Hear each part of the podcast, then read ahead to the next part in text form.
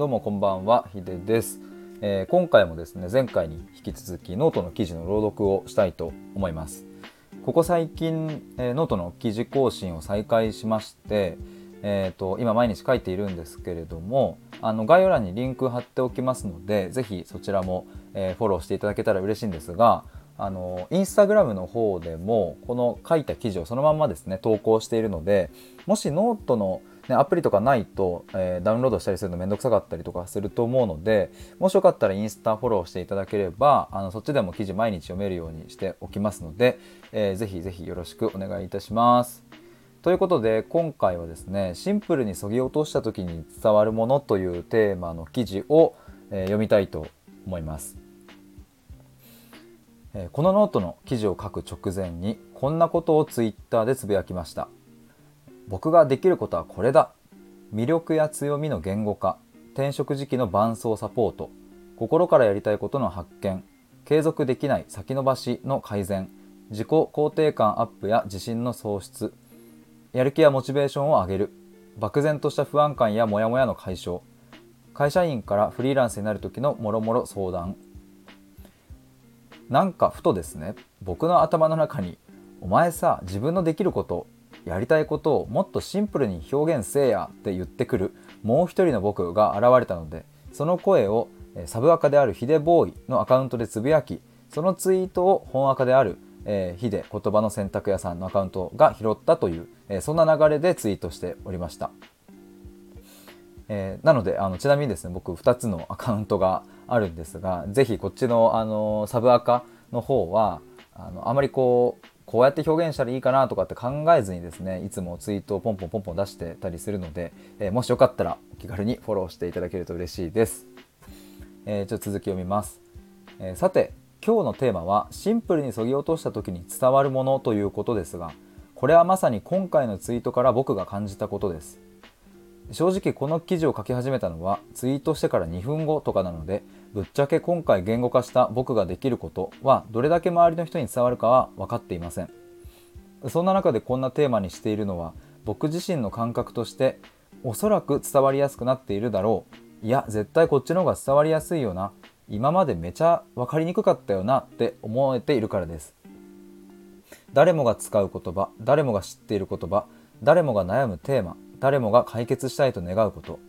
シンプルにこの言葉を使って表現してみた方が結果的に自分のことも表現できる。なのに僕は今までどうしても分かりやすい言葉を使うことに抵抗がありました。なぜなら誰でも言えてしまう言葉でもあるからです。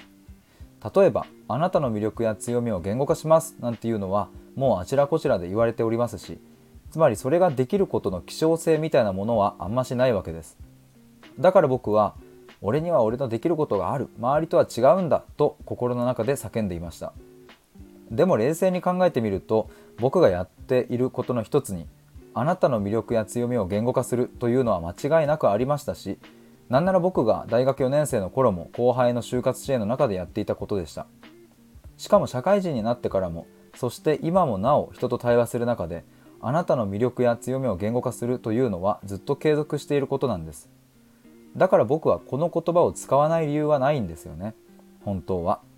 だけど俺は周りとは違うんだという思い込みのプライドを持ってしまっていたせいでなかなか伝わりづらい表現をしていたよなと思います。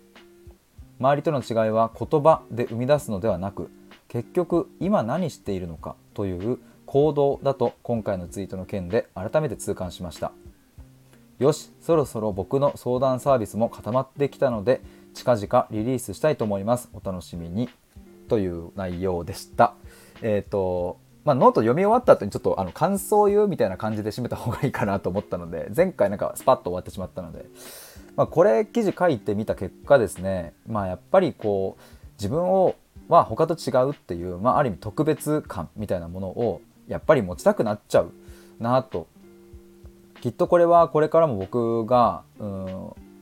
なんかこうプライド変なプライドみたいなものがこうふわっと出てくる時もきっとあるだろうなと思うんですけれども、まあ、やっぱりどこまで行ってももう僕が思いついてることやややろうとしてることはもうあの100万年前からもうやられてたりするし100万年前はないか。でもそのもうすでにやってる人なんていっぱいいるわけだし唯一無二のアイディアなんていうものはあの到底出てくるわけがないので、えー、なので、えー、自分は他とは違うんだというのはですね言葉で表現するんじゃなくて行動で今何をしているのか実際、えー、僕ヒデっていうのは何ができるのかそこをちゃんと表現するもう行動として表現するっていうのを、まあ、ちゃんと意識しようと思います。まあ、もちろんですねでもこの中でも今ここの記事の中でも言った、えー、あなたの魅力や強みを言語化しますっていうこの領域だったら絶対俺に任せてっていう風に言えるだけの行動をするっていうことですね。もう言葉で差別化もうもちろんそこもねあのあのその視点をなくすわけじゃないですけれども